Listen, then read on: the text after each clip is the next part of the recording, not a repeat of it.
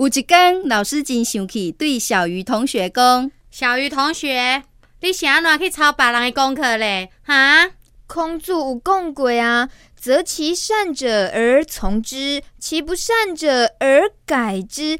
对的代志都要对你做，不对的代志都要改啊。我家己袂晓写，当然爱抄别人的啊。老师，你讲对唔对？”